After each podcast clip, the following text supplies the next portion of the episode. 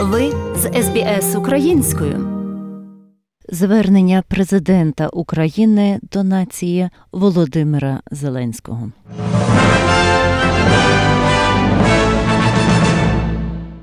Незламний народи найсміливішої країни. Завершується 65-й день нашої оборони. Ми б'ємо окупантів на всіх напрямках, де вони пробують наступати. Жорстка ситуація на Харківщині, але у наших військових, у наших розвідників є важливі тактичні успіхи. На Донбасі окупанти роблять усе, щоб знищити будь-яке життя на цій території. Постійні жорстокі бомбардування, постійні російські удари по інфраструктурі та житловим районам свідчать про те, що Росія хоче зробити цю територію безлюдною. Тому оборона нашої землі, захист наших людей це буквально боротьба за життя для Лисичанська, Сєвєродонецька, Попасної, Краматорська, Слов'янська, Мар'їнки та всіх інших міст і громад Донбасу, які російські війська хочуть перетворити на руїни. В цій війні вирішується абсолютно все. Тільки якщо Україна вистоїть, вони будуть жити. Якщо ж російським загарбникам вдасться реалізувати їхні плани, хоча б частково, то у них ще вистачить артилерії і авіації, щоб зруйнувати до каміння увесь наш Донбас. Як вони це вже зробили з Маріуполем, в місті, яке було одним із найбільш розвинутих в регіоні, просто, просто російський концтабір посеред руїн. І порядки окупантів в тій частині Маріуполя, яку вони, на жаль, поки що контролюють, не суттєво відрізняється від того, що робили нацисти на захопленій території Сходу Європи. Але російським військовим вдається бути навіть цинічніше, ніж нацистам 80 років тому. Тодішні загарбники вони хоча б розповідали. Вони хоча б не розповідали, що це маріупольці і захисники міста самі себе обстрілювали і вбивали.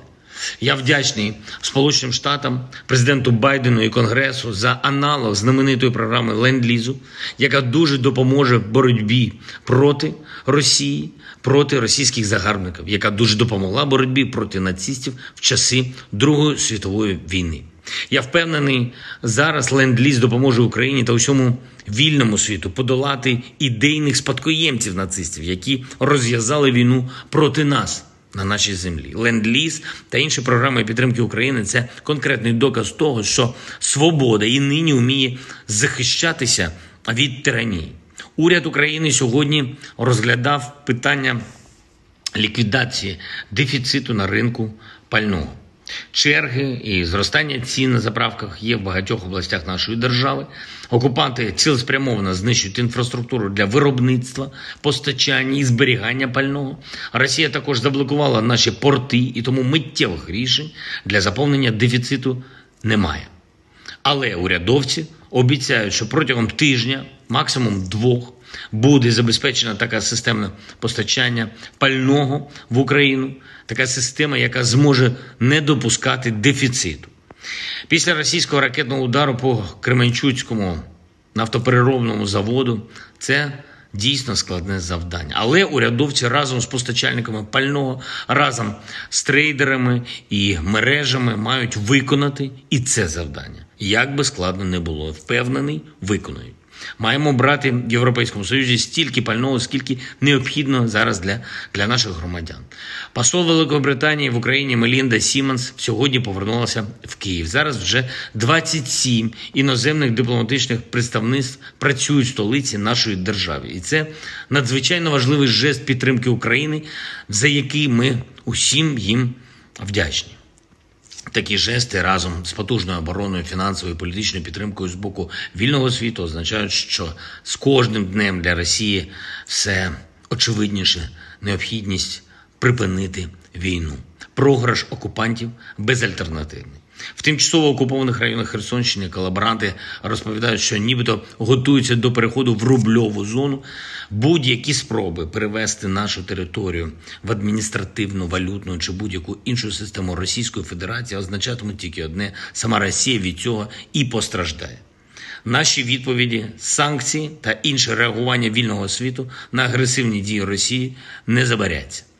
Продовжується розбір завалів у Києві, куди вчора під час візиту генсека ООН Антоніо Гутереша ударили російські ракети.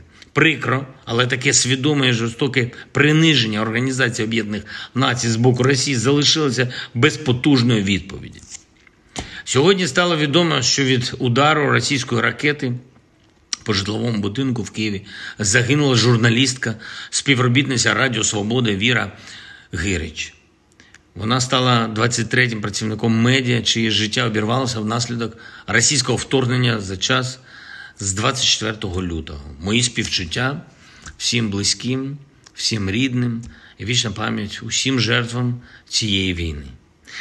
Сьогодні у білій залі героїв України в Маріїнському палаці я вручив нагороди нашим захисникам та членам родин загиблих воїнів.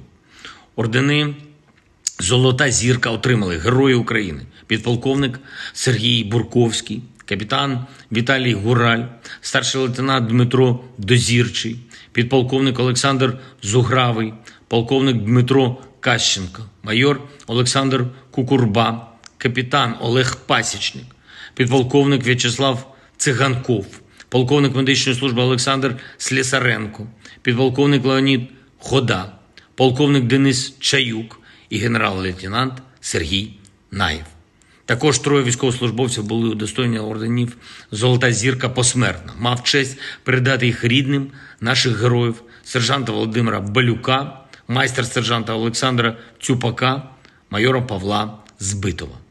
Саме завдяки нашим героям, завдяки усім, хто став на захист нашої держави, ми можемо жити, ми можемо бути зі своїми рідними у своєму домі.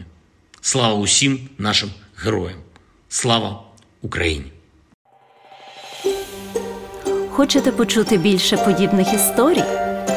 Слухайте в Apple Podcast, Google Podcast, Spotify або будь-якому іншому місці.